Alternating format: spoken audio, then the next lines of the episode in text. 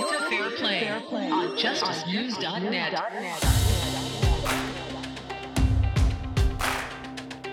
Welcome to Fair Play. I'm your host, Imran Siddiqui. And joining me today from Michigan Correctional Facility is Trinity Milford Matheson. Thank you for joining me, Trinity. Thank you. I appreciate you having me. What I was hoping is that if it's possible for you to take us back in time in 2003. Yeah, no problem, Imran. And tell us exactly what happened that day. It, I must say, though, in order to do that, just a brief description of how I ended up in Michigan. Just a, I ain't gonna get too far into it, but yeah, uh, I come from Denver, Colorado, and uh, I'm white. I grew up in a black neighborhood, gang neighborhood, and uh, in a way, I always had to prove myself because I'm white. It is, you know, people look like, oh, you know, he's soft or he's this and that. So I got into a lot of trouble behind that. I did prove myself. Man, I did some bad shit. I ain't gonna lie. However, as I got older, I've been to prison three times, juvenile all the way up to prison. Third time, uh, being in prison, you know, I'm maturing, I'm changing. I've started taking college courses, working with at-risk youth in the prison, and uh, I paroled. I, I decided I should maybe parole somewhere else. That way, I could get maybe a fresh start, or you know, get away from from the pull of the neighborhood. So I paroled here to Michigan. I secured a good job at a factory uh, I was married, so I lived with my wife. And um, so I went out to a club with a friend and met a girl. Uh, began cheating on my wife with this girl, even though I still lived with my wife. Now, did that for a few months. Maybe stay at her house. Uh, I had to pick up my check Friday morning, so I used to go to her, go there Thursday, stay the night, go pick up the check Friday morning, and then go to work later on and stay again Friday and then go home on Saturday. This was my routine there. Stay two nights there. Usually, sometimes it would change.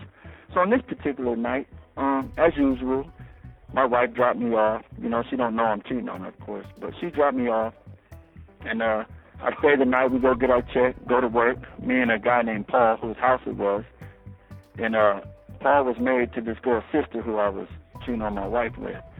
So we go to work. We come back from work, and uh, Paul he he wants to go to unwind. Let's go to the club, man. He had a court case coming up, like a, a pretty serious court case coming up. So mind you, I'm on parole here in Michigan from Colorado. So I'm doing well. I got this job. It's a good job. So I tell Paul, all right, we'll go to the club, and uh, uh, there's no problem there. So we go. Boom. I don't drink. They I drive, so I'll drive us home. You know, you know I have drank in my life, but just at this time I don't. So uh, we go to the club, whatever. Now, really unbeknownst to me, I would advise against it. Paul's drunk and he's, you know, passing around. We have a party at my house, an after party at my house. So everybody, after the club closed around two o'clock, everybody caravans. They all go to Paul's house. All right. Well, I'm about in the in the front of the pack, driving. Uh, I, I believe the girl Lily's with me. Someone else, I think. It's, a, it's 18 years ago. I don't remember exactly who was in the car with me. But we get there basically ahead of the crowd. We pull up, and pretty much everybody else pulls up behind us. Now, it's just like a droves of people headed into this little house. And I hear, I already hear somebody like uh, telling another guy that's getting out the car, should I grab the Mac? Mac, that's referred to a Mac 10, Mac 11, Mac 12. It's basically just a submachine gun. And I'm looking like, man, what the fuck? And the guy tells me, no, you don't need the Mac, just grab a pistol. So I mean, I've been around guns all my life and gangs, all this shit. So I'm, I'm looking at them, but I'm like, yeah. And who knows if they're just talking shit so people get hear to scare people? I don't know. But I I keep it in mind, but I don't really, you know, pursue it or nothing like that. So we go in. Uh, Paul's wife now, Tisha, because I guess he didn't tell her either about this after party. So she's like, you know, no, hell no, there's too many people in my house. Get the fuck out. Everybody leave. Get out of here. So we're telling people, hey, you got to leave, man. If they don't know you, they don't want you here. Uh, it's a mistake. Leave. And I guess Paul and Tisha, you know, they kind of argue and hash it out. And Tisha decides, all right, fuck it, move the glass table and all, you know, out of the living room, put it in the kitchen, and everybody could stay, but just stay in the living room. Basically, is what she said.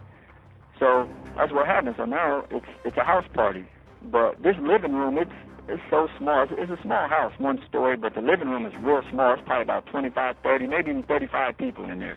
I mean, to, to move, you really got to, like, you know, bump through people, like, excuse me, excuse me. You can't just walk directly anywhere. It's just so crowded. So, you know, I'm sitting on the couch, people doing whatever, people are everywhere, mingling around, drinking, this, that, and the other. And a, a guy on the couch, like, hits my leg. And I look at him, and I'm thinking he's going to try to pass me a drink because he did already. He's drunk. And I told him no.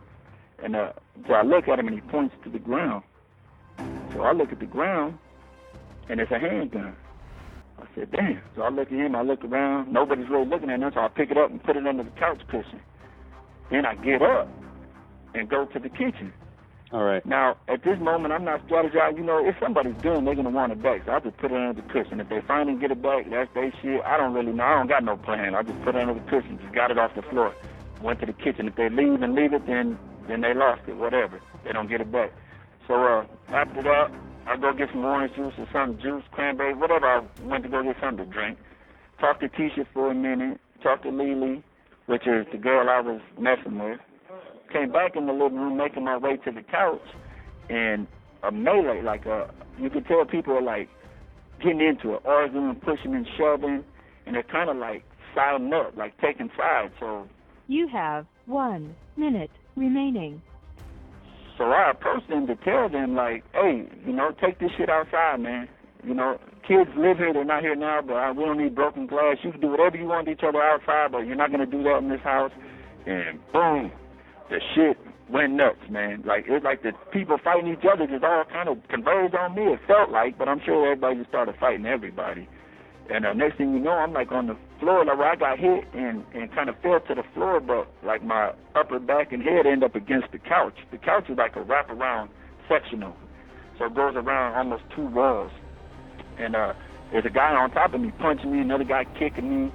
Feels like another guy kicking me. I can't really tell because it's just so many people. It's just people everywhere. You know, lights being broken. It's kind of dark. I don't know. And then uh, you hear gunshots. Boom, boom, boom, boom, boom, boom, boom. And then it's like we end up now like the people on top of me are kind of like in a pile. I don't know if people like duck down. I don't really know who's who's hurt, who's what. Yeah.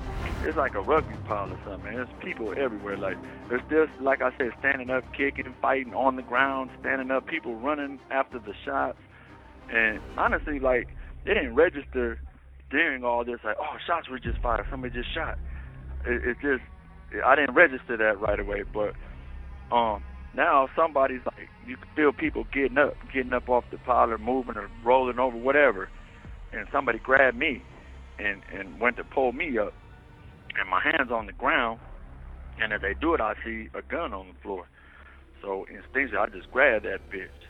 You know what I'm saying? I it, I didn't have like a conscious thought like get the gun for this reason. It's just grab it. If I got it, I can't get shot with it. And it's right around there, like it registered. Like man, they, somebody was just shooting somebody they, they was just shooting in this bitch. So grab that, boom, left out the door. I didn't run or whatever. I just walked out with everybody else. And uh, when I get outside, a guy named uh, a guy I know, his name Josh. So he knows where I live. It's, it's real far away. None of these other people know and shit because, like I said, I'm married. So I'm going. Josh gets in the car and like waves me like, "Come on!" So I'm going towards his car, and a guy swings on me. So I end up in a fight right there too. Me and that guy's fighting, boom, boom, boom. I kind of come out ahead on that. Well, I get away, and Josh is like, "Come on, man, let's go."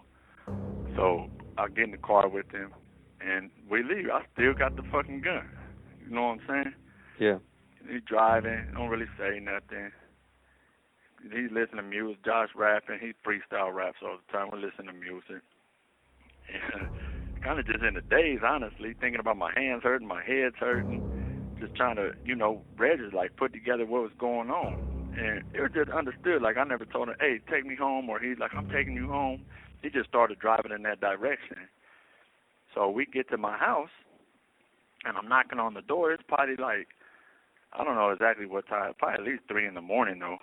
And I'm banging on the door, and my wife comes to answer. She's like, "Man, what the? What are you doing here?" Because I usually stay the night. And uh, I'm like, "Man, it, it's just a big ass uh, fight. I got jumped. So I came home and shit." So she see I'm like bleeding, my hands messed up. So she's like, "Come on, take me in there." She take me in the bedroom and start like cleaning me up. Go get a rag. Josh comes in to use the bathroom. I told him I'm gonna give him some money for gas. All right. So we're in the bedroom. You know what I mean? While uh my wife, like I said, tending to me, asking me what's going on, this and that. And I come out, and Josh is gone. So I go outside like, Josh, his car is there. So I yell, Josh. I turn around, he's standing right there. Now, it's our bathroom. This is my house now. It's our bathroom and then the stairs right next to each other. So I don't know really which one he was or whatever. So uh, I give him some money for gas and he leaves. Oh, mind you, when Josh, we like get close to my house, and it's still that gun on the floor of his car. And I tell him like, bro, that gun's in there. I'm not taking it with me. Just, you know, I do something with it. Like we don't. It's not yours, not mine. And I guess in his mind, Josh kind of slow, man. He been. I don't say this to make fun of him, but he was in a car crash, so he was in a coma. So coming out that coma, he was kind of like slow. Like his, his stuff wasn't clicking right, which he admitted at trial. So. uh so when they told me later, that anyway, they come to arrest me and shit. I'm sleeping now. I'm sleeping under the covers in my boxers, and uh, I kind of wake up to some people at the door out here and talking to my wife, and they say, "Yeah, man, some people just got shot. They're probably gonna die, and your husband did it." They they don't say we want to talk to your husband. They just like your husband did it. He did it. So I'm like, "What? I did it? What the fuck?" So they come in. Now they're at the bedroom. Our bedroom don't have a door, so they went from talking to my wife, they're walking around the house talking to her, and they see somebody in the bedroom. So I'm under the covers, and they, hey, hey, show who, who's there? Show me your face. So I pull the covers back. They see my face. They're like, show me your hands. So I get on some stupid shit, like, nope. What you gonna do? Show me in the face type shit. And they're like, uh, show me your hands. Show me your hands. Like I ain't showing you shit, man. I ain't showing you shit. So whatever. It just, it just just me being stupid, man, just frustrated because here they are coming to get me. I just got my ass beat. You coming to arrest me, telling my wife that I did some shit and I'm going to jail. And one thing about dealing with these people is when they're focused on you did some shit, that's how they're gonna put the evidence together. So I already know I'm I'm pretty much fucked if that's that's what they're looking at. If that's what they're saying. It don't matter if I didn't do it. Yeah. It's a big hole to dig out of. So they pepper sprayed me a few times, whatever my wife was like, man, basically, baby, please just quit the dumb shit. So I did, and uh, they took me to the to the jail, or first to the police station to talk to the police. And now the police is talking to me in my interview with him. I'm telling, I keep telling him, man, I ain't shoot nobody. So he asked me somewhere along the line about uh, who gave me a ride home. So mind you, like I'm from the street, so I'm not about to tell him nothing. I'm not about to put nobody in it because I feel like shit. Josh gave me a ride home. I don't know if he really, you know, what he did. If he, you know what I'm saying, if he got rid of the gun. Matter of fact, I think he told me they found a gun in my house. So yeah, that clicked. Stashed it in my house. It wasn't like to set me up or nothing. He was just slow, man. He just got like, man, you don't want to keep it. I got to pick this shit up. You don't want to keep it. So in his mind, put it in the in my. Yeah, let me get rid of it. Anyway. I just don't want to involve him or say his name or nothing because, you know what I'm saying? Mm-hmm. He ain't never been in trouble or whatever. And for all you know, if they trying to charge me with some shit, they'll try to charge him yeah. with some shit. So I didn't say nothing. Like, I, I bullshitted him. Like, mm-hmm. I'm like, uh, I like, shit, who, they're like, who gave you a ride home? I'm like, I don't know. And then they said something about Josh. I'm nah, nope, I don't think it was him. So they brought that against me, like, oh, you lied. And I didn't get into why, you know, none of the lie, why I lied. Like, yeah, I lied. I just didn't want to involve him. I told him that at trial and shit. So that was basically the gist of it, man. They uh, uh, of that night, like like how the crime went down. How did you know the owner of the house where the party was? The owner of the house was the girl who I was cheating on my wife with. Yeah. That was his sister, and she lived there with him. They all lived there. The owner of the house, Paul, and I worked with him. Heiss, right? Paul Heiss. Yeah. I didn't, don't even get me started on. Started on what? Uh, oh, Paul, man. He, he's like, Paul told him who I was. Like they're like, he he directed him at me basically, and I had a chance to talk to Paul after and ask him, like, why would you tell him I did some shit? Like, I don't know, bro. Like Quincy, my friend, and and uh uh they had Tisha in jail, like like locked her. They locked his wife up. She was like rolling around on, in the blood on the crime scene. So they put her in jail. And he was telling them like, man, what's up with my wife? You gonna let my wife out? And you know, I don't know he didn't right come out and say it that that you know he was facing a big case. He's in prison now for a lot of years. Already was facing a big case, but he just told me like, man, I I don't know why I just told him it was you. He knows it wasn't, but he just I don't know. I really feel like it's because he knows who it was or who was with the person who it was, and he's got to live around them people. Like I'm from out of town, nobody knows me. Like they don't. There's there's no repercussion. They don't give a fuck about me. But whoever did that shit, he might very well be from their neighborhood or from their area, and I think Paul knows it. And at the end of the day, he's one of the guys where you could talk to him and he feels bad about it. Like I, I I've, I've crossed paths with him briefly. All right. And he told me like, man, I was on cocaine and this and that. Man, I was just trying to get Tisha out of jail, bro. And you know what I'm saying? I just told him anything I could think of. I just said, you, man, you ain't from here, basically. I was like, man, I was trying to tell him, like, bro, look what you did in my life. Like, you pointed them in my direction, man. And I ain't even do the shit, and I'm getting jumped. I'm trying to, like, protect your house. I'm trying to keep people from fighting in your house. And you just threw me out there like, yeah, he did it. At first, he he was like, and he was lying to him. He's like, uh, he's driving my car right now. The police like, he's driving your car or what? And they, which I wasn't. I got I, Josh gave me a ride home. Like, yeah, he left in my car. So they're looking for his car. All just he was all over the place, man. And I can't really tell you his intentions still. And every time like he talked again, it was something different. At first, he pulled me off the pile and I pointed a gun at him. He said, "This is what he said." Then it was like he pulled me off the pile and a gun went past him. And then uh next it was like he just pulled me off the pile and, and I left. But I'm gonna tell you, man. In retrospect, is picking that gun up it's, it, it sounds crazy and stupid, but it was just instinctual. It's not like a, a, a lucid thought, like I premeditated. Let me pick this gun up. It's just I'm just getting my ass beat. You know, and I seen it in the register, like them was shots that was fired, I, and I wanted to get shot with it. And at the end of the day, now when they're asking, did you see anyone with a gun? Who knows who seen me leave out that house holding a gun? You know what I mean? That's yeah. And I stuck out because I'm white and I have braids. So I, I stuck out. Like that's all they kept saying. But did you see a white guy with braids? Yeah, I seen a white guy with braids. I seen a white guy with braids there. And that's all they kept focusing on. White guy with braids, white guy with braids. And that yeah, I seen a white guy with braids. Man, I mean they, they didn't see me shoot nobody this or that, but they just keep saying they seen me and people were even saying like, Did you see him doing it? No, no, but I heard people saying it might have been a white guy with braids or just this just what was circulating, man. Just speculation, but yeah, because listen to what they're saying. Late in the evening on March 7, 2003, Quincy Olds and his cousin Deandra Sweet went to Pablo's bar in Battle Creek.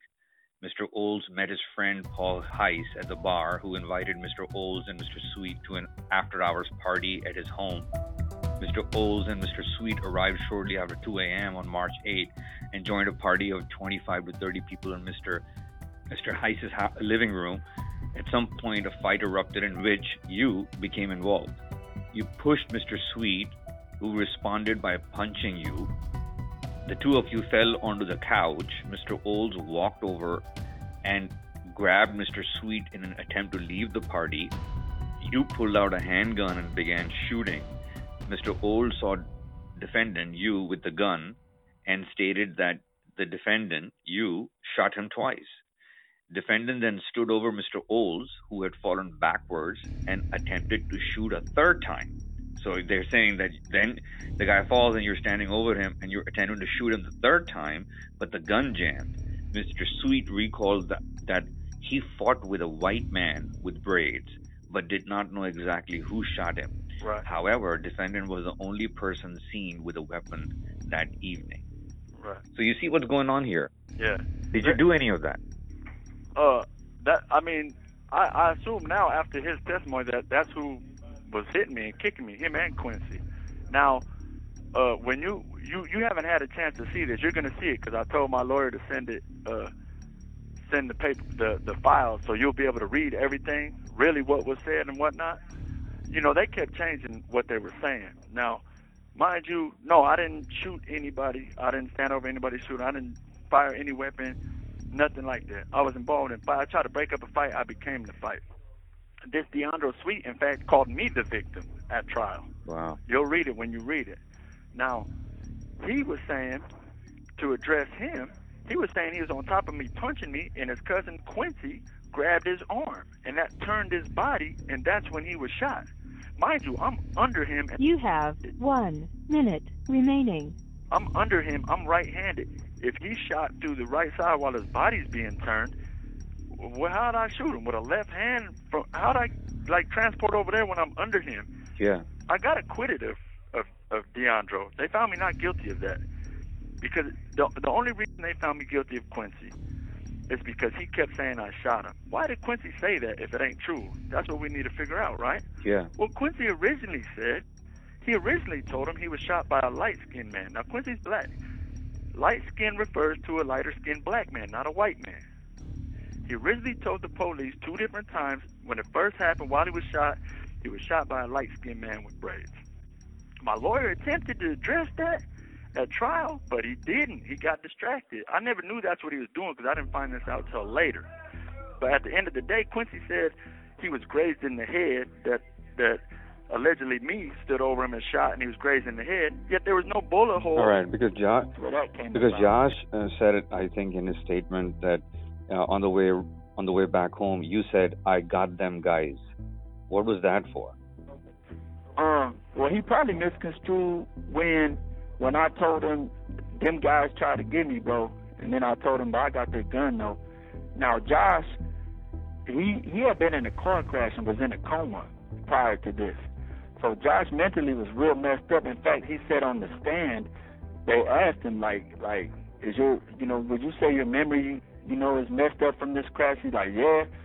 They're like, would you say you misconstrued things? He was like, yeah. They're like, like how often? He's like, probably like fifty percent of the time, I misconstrue things or or hear things wrong. I mean, he he he had some real damage from this crash, and that's another thing, man. Like, the police, they're gonna take advantage of that, and they did, because at first he told him that I said it, in the police report, he said that I told him I got those guys, which really he had been talking about when I said those guys tried to get me, but I got their gun though. That's that's what I told him. So it had to be in reference to that, right? But at first he said he told the police that I said I got those guys, which and and the police was like, oh, what did he mean? He like, well, he he he meant fighting. Like I seen him fighting in the house, I seen him fighting outside. I took it like he meant fighting. And then later on on the stand, the police, or maybe if it was later in that interview, I'd have to look again. It's been a while, but um, the police kind of put it together. So he showed you a gun and said, "I got those guys." He's like, "Yeah, yeah." You see what I'm saying? Mm-hmm. But Yeah. but that's that's not what he originally said. And even what he said, you know, this is months later. But Josh, you could say something to Josh, and he'd completely get it like mixed up. And I don't know if he's still like that to this day. But he he had a lot of brain damage from being in that coma so long. Did you shoot these guys? No, no, I didn't shoot anybody. Did you? And I go ahead. No, you go ahead. like I told you, I've been experienced. I, I'm from a gang neighborhood. I've, I've been through a lot of shit, been charged with shit. So the first thing I did when I got to the jail, I told the police, I said, do a gunshot residue test. It's called a GSR. I said, do a GSR, man. Do it on my hand, do it on my arm, my clothes, or whatever, do a GSR. And they're like, no, we don't need to do no GSR. You did it. Because I'm trying to show them right there, like, get that evidence that you, that I don't have no gunshot residue on me. I didn't fire no gun. You know what I mean? And my hand was swollen from fighting. My right, I'm right-handed. So what you're saying? They never did a a gunshot residue test on you. Or my clothes. N- They didn't do it. No. They for what? They said for what? We, you're already a felon. I swear that's that's that's what their attitude was. What they told me, like, man, we don't need to do no gunshot residue. We got the right. You're a felon. That's all we need. No, but I mean, just saying it doesn't prove that it's a fact. You know, they need to do tests. I mean, th- that should that should just throw the case out of the window that there was no test Nope. done on now here's the thing, and and and this is what they they end up saying is that the state police would only allow them to test two items. So they tested the gun because there was blood on the gun, you know, uh, along the barrel and the trigger guard. There was blood on the gun, and it was Whose blood was that? I think it came back Quincy would be my guess one of the guys shot because the gun I picked it off the floor and there was puddles of blood on the floor. You know what I mean? Hmm. My point being they tested that and I forgot what else they tested. Maybe a fingerprint or, or something which they never got no fingerprints. So they said the state police would only test two things, so that's what they chose to test. Now, the gun I had told them, like, man, I picked the gun off the floor. Now they found this gun. It's obviously that this gun was on the floor because it had victims' blood. A gun's not a knife. You don't stab nobody with a gun. You you get what I'm saying? Hmm. So it's blood all over the floor, puddles of blood, which is why some on my shoes and pants, probably because I'm on the floor and a pile of people. While these people, after you know they'd been shot, were all on the floor. Hmm. So the the gun had blood as if it's laying on the floor. Also, the bottom of the clip, it comes to find out, was broken. There was pieces there in the living room of, of the house. Hmm. You see, so that gun is from that crime scene. It's, it's easy to see because there's pieces there at the house. Now they're trying to say that comes from because I supposedly pistol whipped somebody with the gun and that's how it broke. But they could say whatever they want. That's the thing about it. You could turn shit into however you want to turn it. But when, what I'm telling you is somebody, whoever was shooting, dropped that gun. Obviously, it landed on the clip and then pieces broke, and then it was on the floor. Yeah. And when I'm getting up, I grabbed it. That's why it's got blood on it. Like to me, of course it has blood on it. It was sitting on the fucking floor Yeah. in blood. Like Who was that gun registered to? they never said. They never said. In fact, the jury asked like who owns the gun, and the uh, the prosecutor said it's not. I don't have to prove who, who owns the gun. It don't matter if Trinity owns the gun. It just mattered that he possessed it. Meaning, I picked it off the floor. I guess that's possession. Yeah, but the You know but the I thing is that the the person who the gun was registered to, any moron should be able to go and find that out and and put it in front. First of all, what the hell was that gun doing there? The only way to find out that what the gun was doing there is to find out who owned the gun and if that guy was present at that party or not. Man, I wonder. And you know what? It's crazy talking to somebody outside, like an outside looking in. Imran, that's so crazy. That never crossed my mind, dude. And obviously in my paperwork, I've got the gun serial number and all that. I wonder if they would still be able to um Yeah, find that out. Yeah, we have to because the thing is that you see, in your case, there's a clear uh, pattern that you didn't get the fair trial, man. That's the that's Oh, the guaranteed. and I'm not even an attorney, so so you you understand that you know when an attorney should open this up, they need to understand that you never got the basic things addressed in your trial. So I think it's a mistrial. I think we need to have a new trial. The case needs to be opened up. The- Witnesses needs to be called. Yeah. There's once you read it, so you haven't had the opportunity to read it, and I, I explained to you that I'm going to get you that, get you my case stuff so you can read it. You haven't even begun to see the type of bullshit. They said there were seven bullet wounds in people, but only four shell casings. Whoa. So somebody else, another gun? Now, guaranteed there were guns at this fucking party. This is people. There, there's all type of people from this party, and some of them from the hood. And people from the hood carry guns. Period. Yeah. Everybody. That's not a fucking stretch, man. yeah.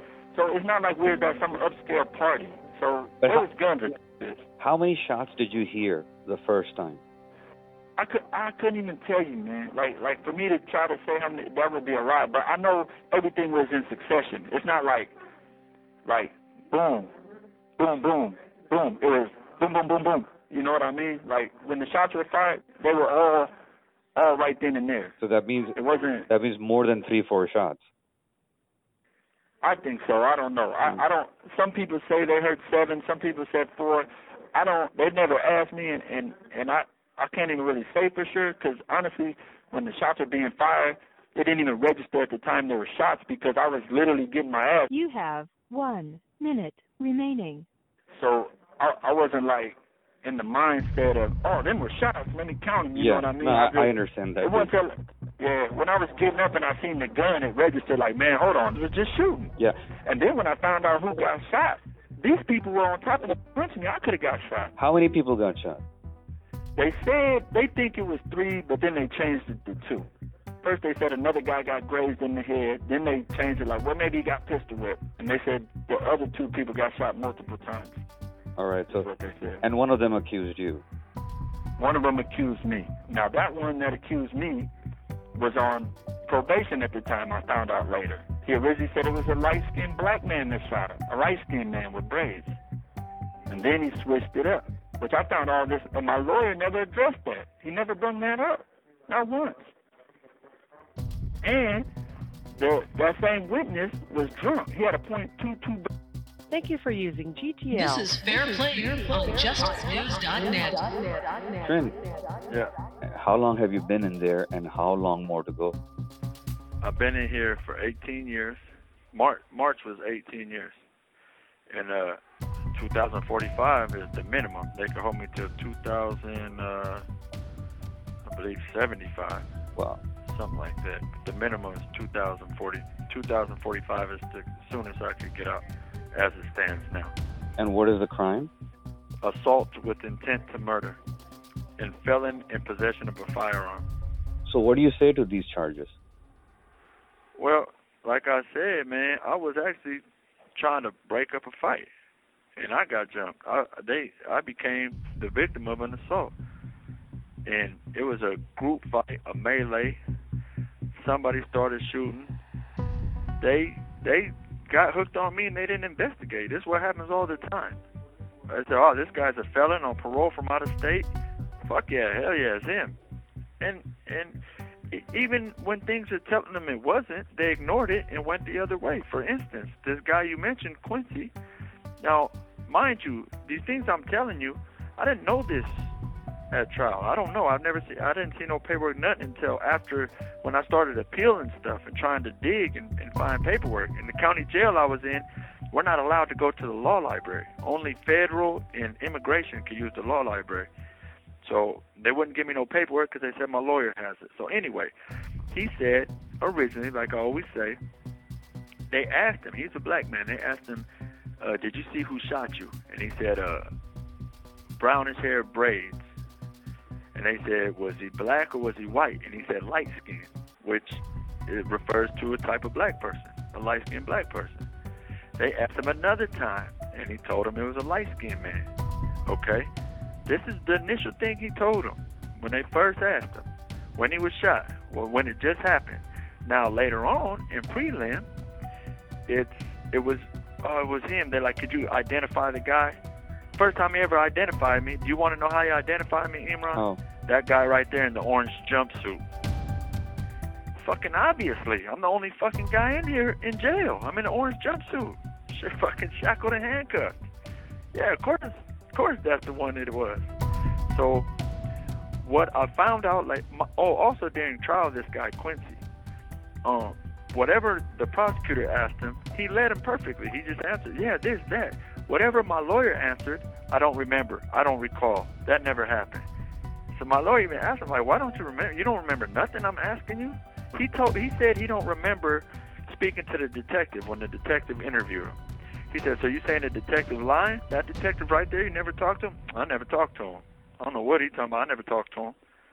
He said, so hold on. If I show you the report, would that jog your memory? Nope, nope, because I never talked to him.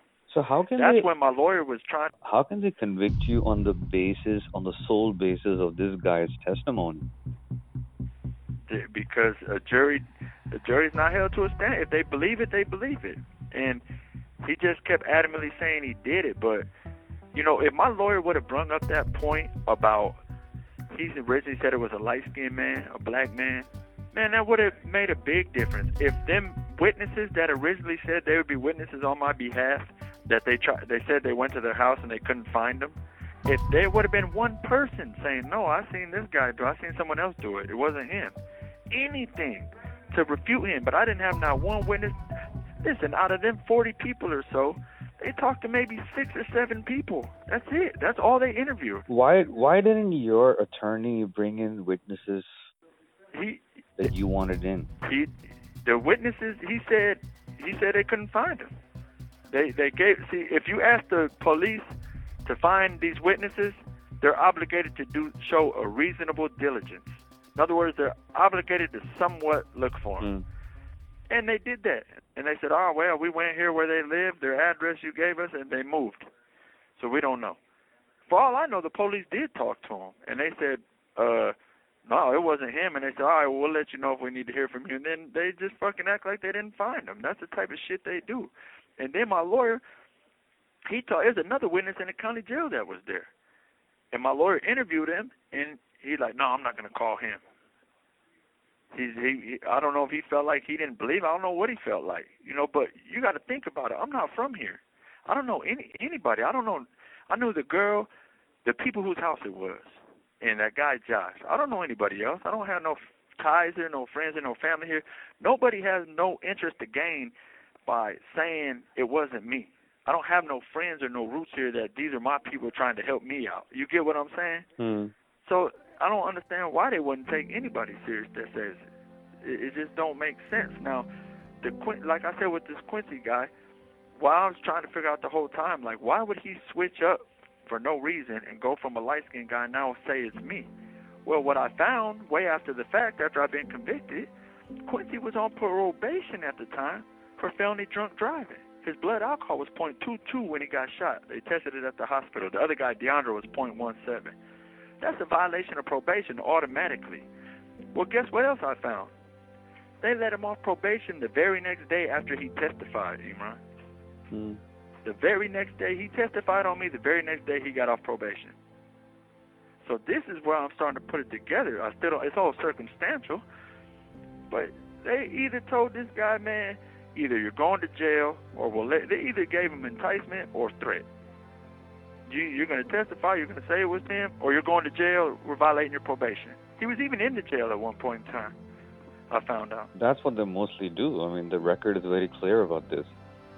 Yeah, but we don't. I don't. They don't have it on the record. My lawyer didn't even ask about it. He didn't even ask. Uh, uh, is there any reason? Are you testifying? Were you offered anything or promised anything? He didn't even look to see if the guy had a criminal history. Nothing to to impeach him. Even though I told him he should check into that. Yeah. Because I told him, like, man, the dude is lying, man. I didn't shoot him. There's some reason he's saying that, man. See if he got a record. See if they got something. They're holding something over him. And he didn't. The du- the dude knows that you were under him. How would you shoot him? No, I don't know. I wasn't even under him. I was under the other guy that got shot. He was behind the other guy that got shot. So how would I shoot him if I'm under the other guy that got shot and he's behind that guy? How the fuck did I shoot you? Wow. That's crazy. You see what I'm saying? And he he was putting extra shit on it. He was saying that allegedly I stood over him and shot him again and and then tried to shoot and the gun was going click click click click. Well, I told you, I'm not new to guns. If you're telling me I have a semi-automatic, I could chamber, I could rack it back once. As long as there's bullets in the clip, I could keep pulling the trigger and it'll keep shooting. But after there's no more bullets, it'll click once. The firing pin will click once, and that's it. It's just a trigger. They making no noise. Now a revolver, on the other hand, the hammer will keep clicking whether it's bullets or not. So I don't know if that really happened and somebody had a revolver. I don't know. But what I know is the evidence shows no bullets were fired into the floor. There was no bullet holes. They cut pieces of carpet. There was no carpet with bullet holes. None of that happened. I know that. The evidence shows that. My lawyer even said the evidence shows that. He mentioned a magic bullet, Hmm. you know. So these these people, Deandro had three bullet holes. He had three bullet holes, and he he said he was shot three times. Another guy, Rick Bradley, said he was grazed in the head. Originally, they said that he he don't know what happened to him, and they said Quincy was grazed in the head and shot two times. So when we add that up, that's seven. That's seven bullets, four shell casings. How how? Does some of these shell casings got two bullets in it? It just don't make sense. Yeah. It just don't. It, the, that's why my lawyer was trying to tell him, like, man, come on, man, this shit don't even this shit don't even add up. What I never thought of was what you said, Imran. I guarantee they checked who owns that gun. There's no way they're not going to check who owns that gun. Hmm. There's no way. They know. Why would they not bring that to light? Yeah, that and then there's so many holes, man. I mean, the the first thing they do is uh, check uh, the the individual who's being accused of the shooting. The first thing they need to check is the residue. Yeah, and I told that him is that that is like because I knew that could save me. that is like basic schoolwork, man. Man, I told him that, Imran, because I know, I know that could save me. I've been in stuff in Denver where they had to do GSR, so I know, like, I didn't shoot no gun. So if you do this GSR, that's going to prove that. That's why I told him that. Yeah. It's not documented nowhere. They just told me we don't need to do that. Why would we do that? Yeah. We already got a felon in custody. You're our guy. Who said that? The the police the police at the uh, at the um police station where they bring me into the jail In, in Michigan, right? here in Michigan. Yeah. You know, I mean, uh, I mean that is against the law. What he just said. I think you know he can't say you're a convict with prior history, so you shot him. You know, Right. I mean, this is hearsay, man, and this is actually this is Yeah, a pack of bullshit. telling- yeah. You know, you can't you can't. But who believes me? Yeah, I mean, I mean, you believe me, but who? I'm a convict saying this. is What a cop said. Who believes? If the cop says I didn't say that or I don't remember, they be like, oh, he probably lying. yeah, And that's how it goes. Like like once you once you got a history, you're through, man. It, they don't believe shit. Nobody believes nothing you say, whatever. Even when the evidence shows it, man. yeah, And that's why they acquitted me of this DeAndre guy, because obviously he was he was beating my ass when he got shot, man. And their stories don't match up. They had another witness that originally told the police he seen me shoot three people, and guess what? He said he seen me shoot three white people, and these people were black that got shot. there was no white guy there except you. No, there were white people there, but Yeah. not that got shot. Okay. There was another white guy that got grazed in the head, but he said he seen three white people get shot, two in the chest. He stood over one of the white guys and shot him. That's where I think they got that original stood over story from. But yeah, then and they mix it the up with police you. like, you- oh, you mean- Right. So it- the police like, oh, you mean you mean you seen the white guy shoot the black guy? You're like, no, man, the white guy shot the other white guy. of course, they didn't bring that up at trial. I don't know why my, I mean, you know what I mean. But so they didn't this even. is all over the place, man. You're gonna see it. You're gonna see it. I told you. I told the lawyer to to send them Yeah. files. You're gonna see it. You're gonna be able to read this. See, right now, all you're seeing is something called a statement of facts, and what that is, Imran, is when appeals are filed, the the the opposing people or whatever they take what you were convicted of and say, hey, this is what happened. Yeah, But that ain't the fact. They don't tell you everything in the police reports or that was said on trial. They just give you a bland thing, and that's never favorable to the prisoner. yeah. You get what I'm saying? It's just a brief outline of what they say happened, and then what you were convicted of, and then your appeals.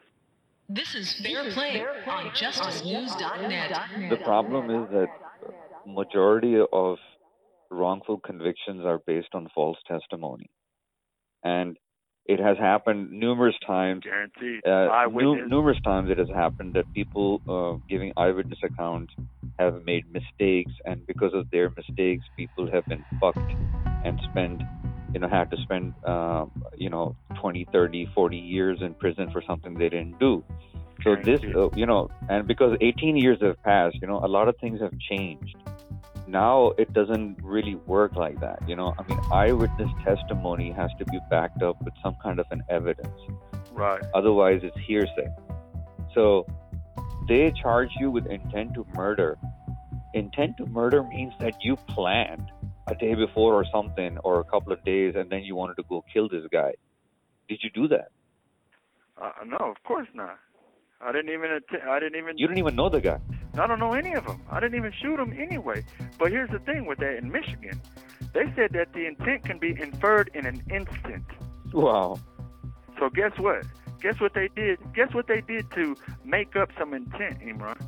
That same guy that said he seen me standing over these white guys shooting them, that there was never no white guys that got shot, Hmm. said he seen me fidgeting with the safety and said, "Oh fuck, I got the safety on," and then shoot. And that's where they come up with, "Oh, that was intent. He had time right there. He You have one minute remaining. he premeditated, knowing the safety was off. He, he the safety was supposed to be on, and he took it off and then shot. That never happened, man. That is made up, fabricated by this dude that's obviously been lying from day one.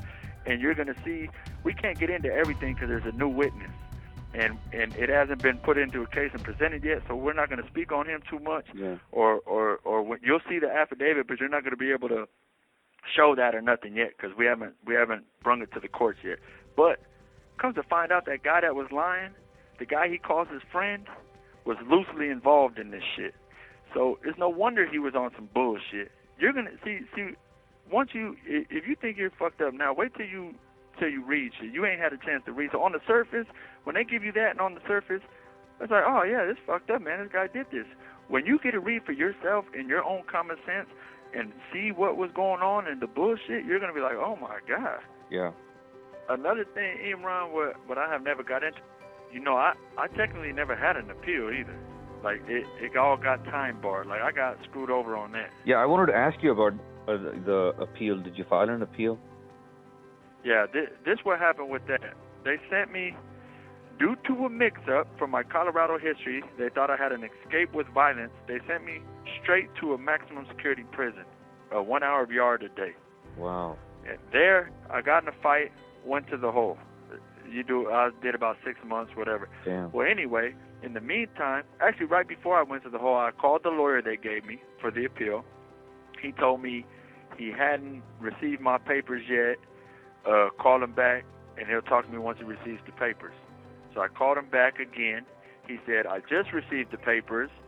Uh, let me look through them. Call me back in a week, and then we'll discuss your case. Well, then I went to the hole before then. So I wrote him from the hole, and I said, I'm in the hole.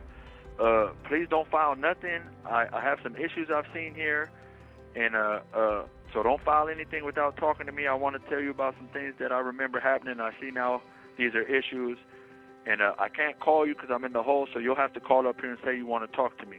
So don't file anything until you talk to me. And I asked him if I could have a copy of of, of the paperwork. He told me I have to pay for the paperwork because he's not coming way up there to visit me. And uh, so I did. I gave him everything I had in my account. Just like ninety dollars is all I had. I gave him all of it just to get the paperwork. And then he filed a bill without ever speaking to me. He never spoke to me once about any issues of the case, anything. He just filed a bill three issues that don't even matter. Just bullshit issues. Filed three bullshit issues. I wrote the court.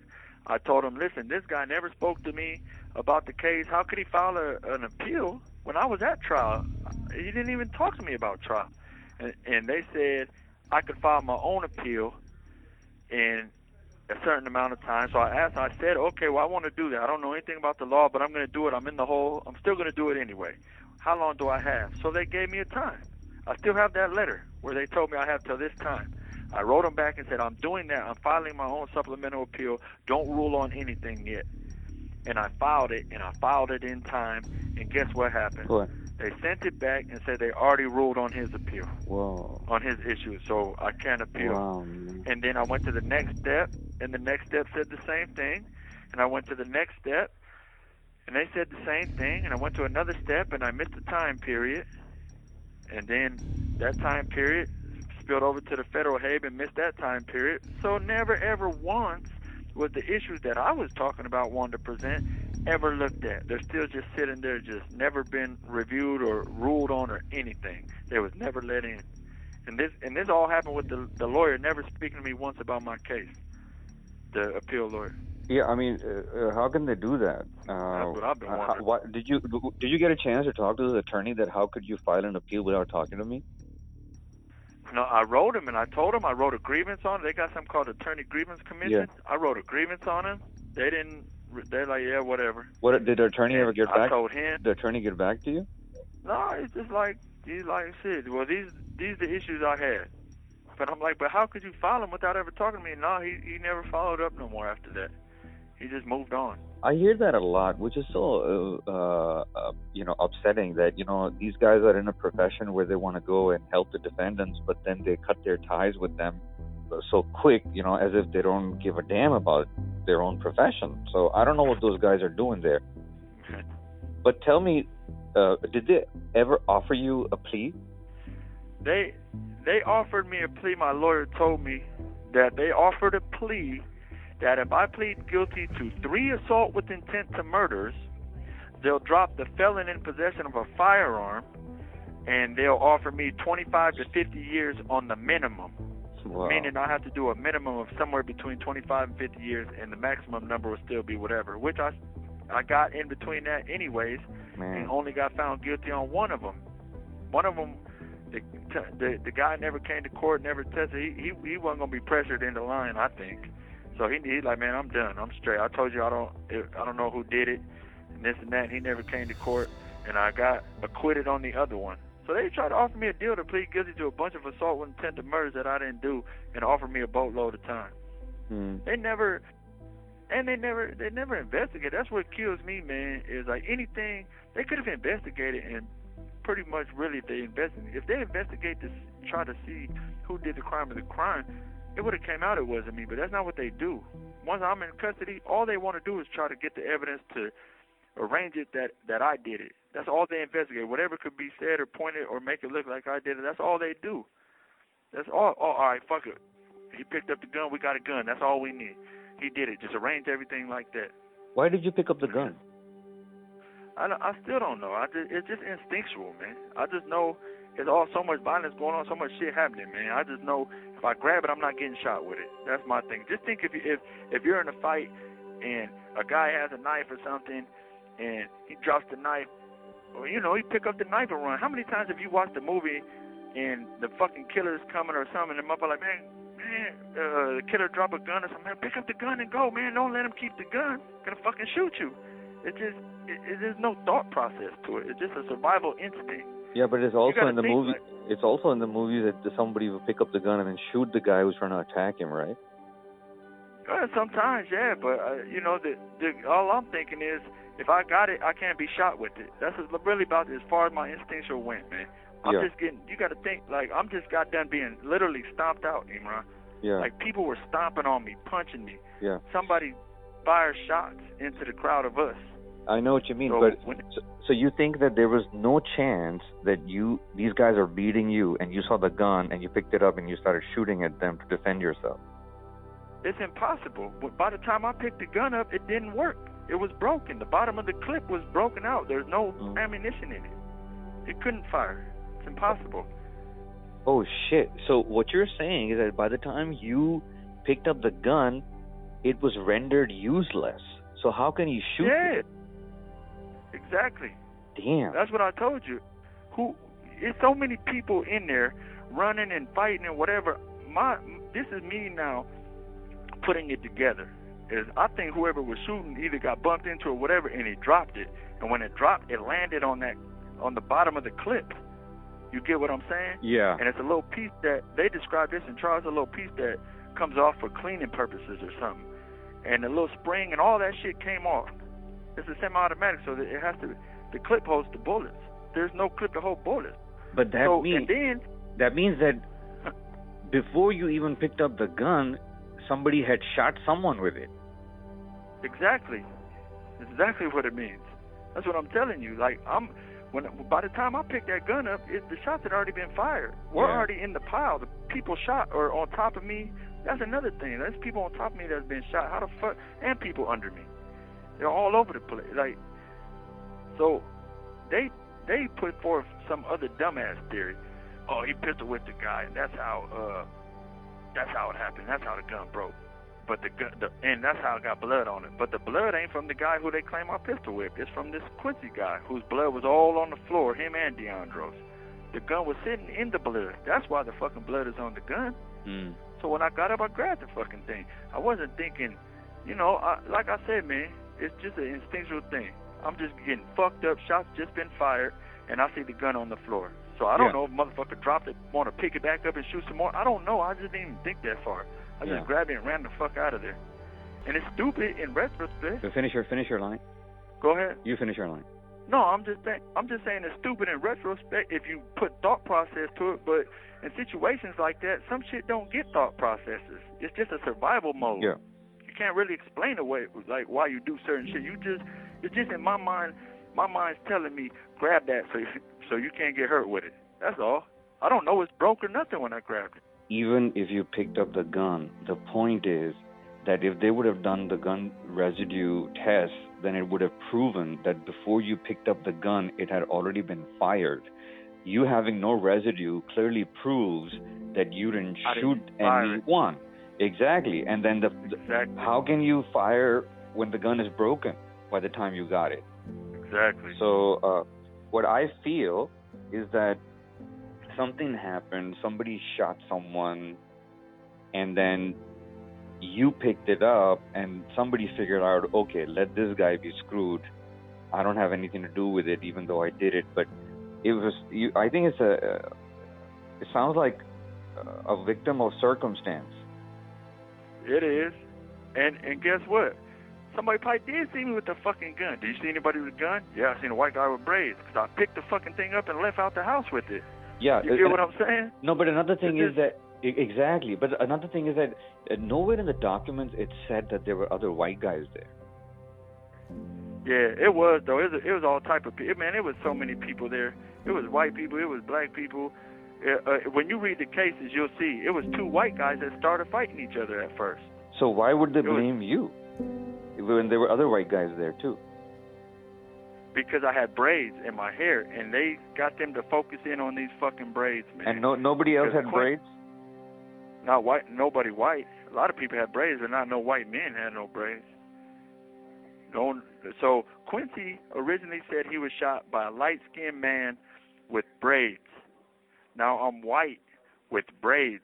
So what do they do? Focus in on braids, braids, braids, braids. That's why at trial you, they told Quincy, "Could you identify him?" He said, "Yeah." He's sitting right there with his hair braided to the back. Guess what, Imran? My hair wasn't even braided to the back. The prosecutor said, "You mean you mean more like pulled to the back? It's not braided." Yeah, yeah, yeah, not braided. That's how much they ingrained the braid shit into their head. The other guy, Deandro, all he kept saying is, "I don't know, I don't know, braids, braids, braids." All I know is the braids. I don't know who shot me. I don't know who I was fighting. I couldn't tell you who what he looked like. All I know is braids, braids, braids, braids. They they couldn't even figure out uh, who they were hitting. They didn't ex- agree that they were on top of you. He he uh uh he he said he don't know who who well he couldn't identify who it was. He just knows a white guy with braids. But guess why he said that? Because they fucking ingrained in their head. Make sure you say braids, say braids, say braids. Because there's no other white guy with braids. But the thing is that man, man, if somebody's punching someone, they will recognize, right? That they didn't agree. Seems like it. You're face to face with me. yeah, they didn't agree Seems that like they were on top of you punching you. He just said a white guy with braids. He don't know who it was. He can't say it was me or not. That's yeah. all he could say. Yeah, something is and all he kept saying was braids. But Quint, Quint, see, he, the the Deandro guy, he didn't say I shot him. He he said, and originally they didn't say they was beating me up either. They just said for no reason he got shot. Oh, I just walked through a party and I got shot. Like they didn't want to let let be known what they were up to. That they was up to shenanigans. Like they was assaulting me, and that they was involved in all this shit. They just made it seem like they just walked through a party and got shot. Of course, trial it came out, he even called me the victim. He said, I hit the victim and he fell and I got on and started hitting him some more. You know, that's what he said. It came out, that part. Was, you know, the truth came out. Now, Quincy, he said, he said, yeah, it was him. I know he shot me. And that's why I kept, I, I, that's what lead me to dig, because why would he say this? What makes him say all of a sudden it's me when he originally said it was a light-skinned guy? And then that's when I found that, that he was on probation at the time. I know they held that over his head. You know, so I'm like, oh, that's what they did. They squoze him into saying it was me. That's who they got in custody. That's what they did. They had me in custody. My dumb ass grabbed a gun after this shit all happened, so they had a gun, and then they just formed everything else around me. You get what I'm saying? Yeah. What What about Paul? What is his role in all of this? Paul just lives there, and and uh, at the end of the day, uh, he told them. He said it. They asked who You have one minute remaining. and originally uh they had just arrested his wife and originally after after playing games with him this and that he eventually said man ghostface did it he said me he wasn't in there when it happened when the shooting happened he was in his bedroom Wow. he wasn't in there when the shots were fired All right. but uh by trial he he kind of cleaned it up like yeah i don't know i didn't see who did it and this and that you All know right. what i mean Yeah, I wanted to ask you about you and your family. What kind of what kind of toll this thing had on you and your family, man? Oh man, I lost. You know, me and my mom were very close. I lost her just a couple years ago since I've been in here, and you know, it really drifted apart. Everybody kind of drifted their own life and stuff. You know, what I mean? and I don't blame them. You know, so I really, my family are more people that I grew up with and, and friends that are like family and, and stuff like that more than my actual family. So yeah, kind of it, it kind of ripped it apart, Imran, honestly. And I lost people that I'll never get back. You know, my mom died. Thank you for using. You're listening to Fair Play on JusticeNews.net. What about family? What happened to your family, and how much do you think this whole tragedy has affected you and your family life? Well, it affected it greatly. Like, like I said, uh, my mom, me and my mother was real, real close, man. I mean, real close. That was my baby. She she came visit me every chance she got. She did everything she could, you know, because she knew I didn't do this. Because one thing about my mom is she knows me, and she knows I've been doing. You know, I've been getting in trouble growing up, so she's seen the type of behavior I, I do when I when I do wrong, and she just seen that things didn't add up. That if I would have been thinking as somebody that did something wrong and covered my tracks to get rid of evidence, like she she knows if I did it, I would have been thinking like that instead of just have a gun in my house or whatever. You know, and she just knows. She just knew. But anyway, and she, she knows I don't lie to her. But anyway, we were real close, man. She come visit me whenever she could, even though she was sick a lot, had cancer a few times, and then she passed like a couple of years ago. And then uh, uh, my sister and my little brother didn't really grow up with me. I I really been in here my sister's whole life, so she don't really know me. So we're not close. My dad, he passed when I was in prison in Colorado. So that's another one. So you know, I can go to the funeral or nothing, none of that stuff. So it's it's hard, man. But I got I got some people I grew up with, or some people that are like uh, that I kind of raised as youngsters. You know, after I started maturing and seeing the bullshit that come with the streets, and I kind of raised them and try to steer them away from that. And they're they're there as, as much as they can be, but it, it's hard, you know. Shit, it's hard to you know have somebody in prison.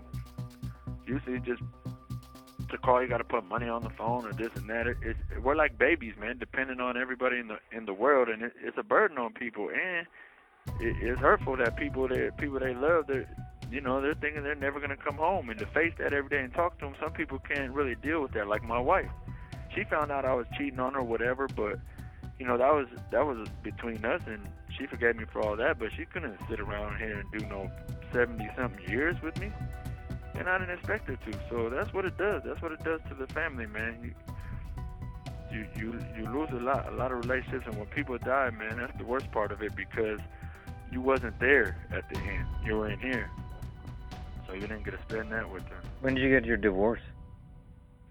Uh, we're still not divorced. She's still never, or if we are, I don't know about it. Are you in touch? Uh, not really. Every now and then like uh she's got a daughter that she had while I was in here, but I, I treat that like my daughter.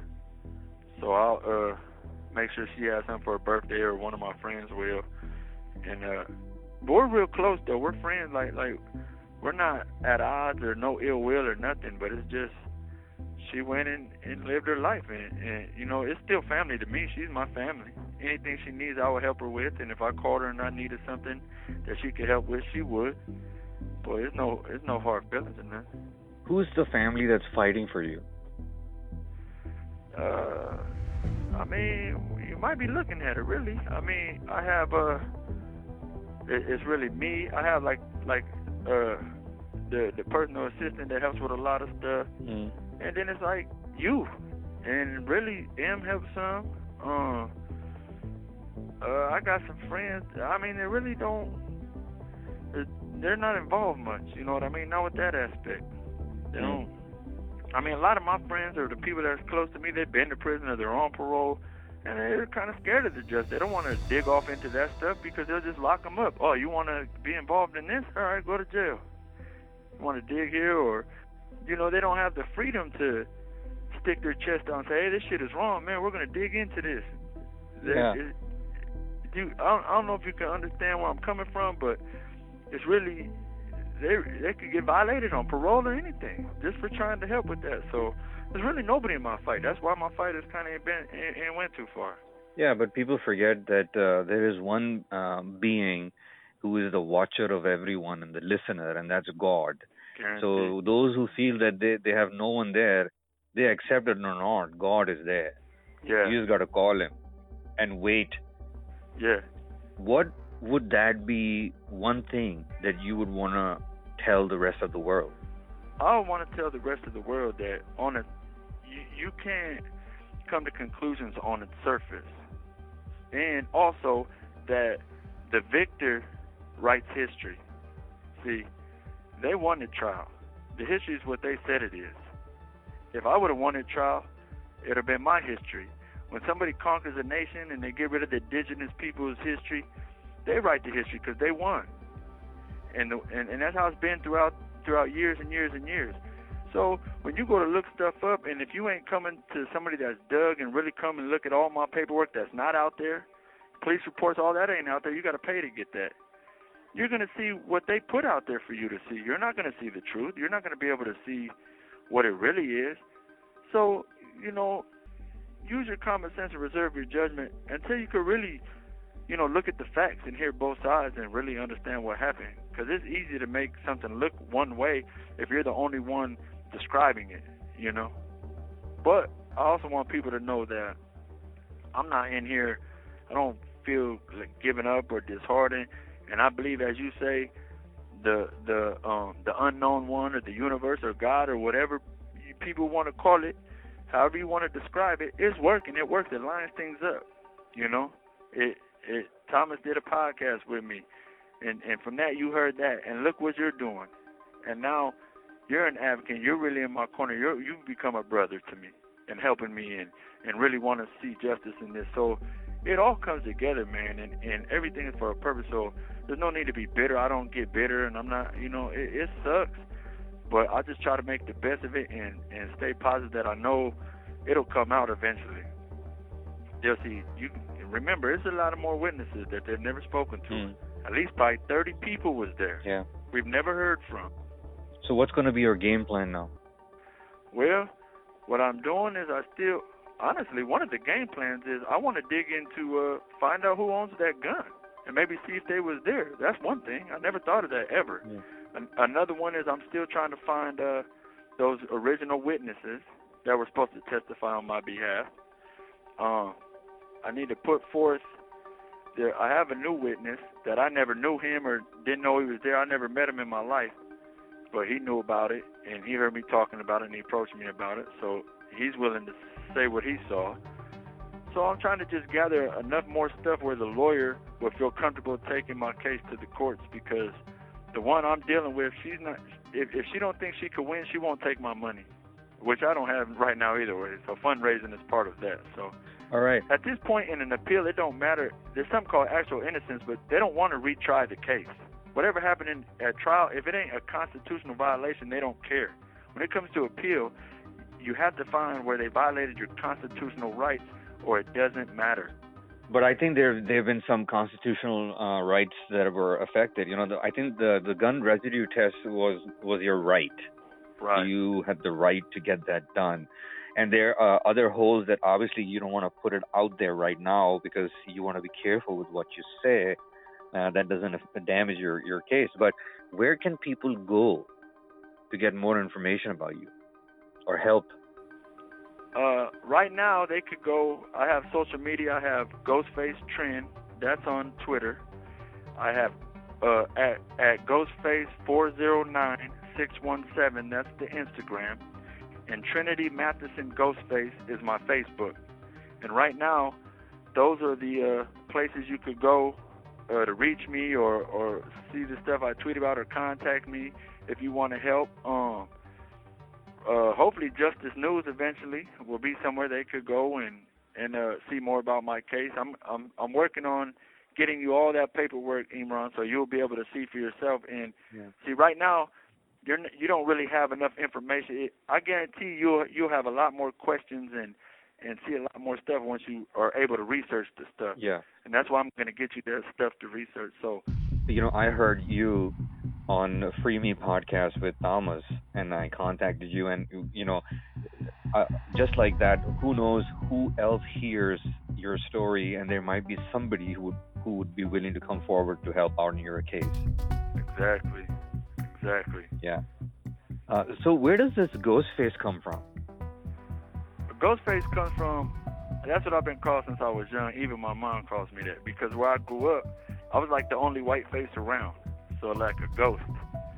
So like little ghost face baby, little ghost face. He's like a little ghost because I was the only white face around in the whole neighborhood, basically. So that's where that comes from. All right, because I tell you, I mean, God has given you a, a, a beautiful face, man. You're a cool-looking guy, so I don't, I, I don't feel like calling you Ghost Face, man. No, no, okay no, you? you don't. Yeah, no, no, that don't offend me. My name's Trinity too. That's the name my mom gave me. I, I, it, it's not like uh, You look like a Hollywood actor, man. You look like you should be in some kind of a movie or something. yeah, I might be in a documentary. I don't know. I, have heard it might be in the works. and then when you, uh, with the help of God, you get out uh, soon when He wishes, then maybe you can make a movie about this whole thing that happened with you, man. Yeah, you're not lying.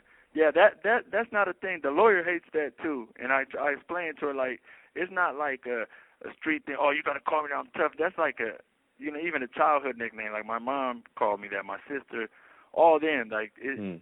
It's just a name. You know what I mean? Since since I was young. Yeah. And a lot of people know me as that, but Trinity's my name. I'm I'm just as comfortable with that. That need, I'm not offended by anybody calling me my real name. All right. Because that's my name. It's a good name. So, yeah, I don't have no problem with that at all. None at all, man.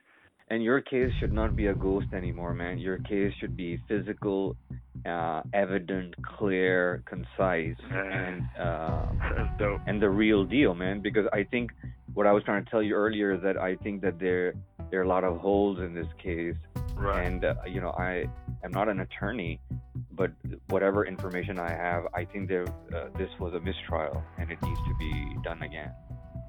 Yeah, and I'm gonna tell you what my challenge. One of my challenges has been, Imran, is by me not being from here.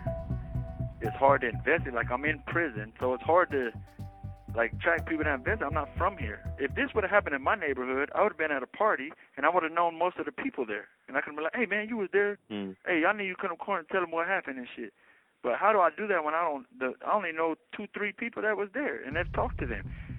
So it's all these people, but I don't know any of them. So I can't track them down. I don't know their names. I don't know anything about them. So it's like you just gotta, like you say, as you say, God or the universe has to maneuver them into the into the mix and bring it out. Which I always say, I know they're out there, so it'll come about. And one did, and with one brings more, I believe.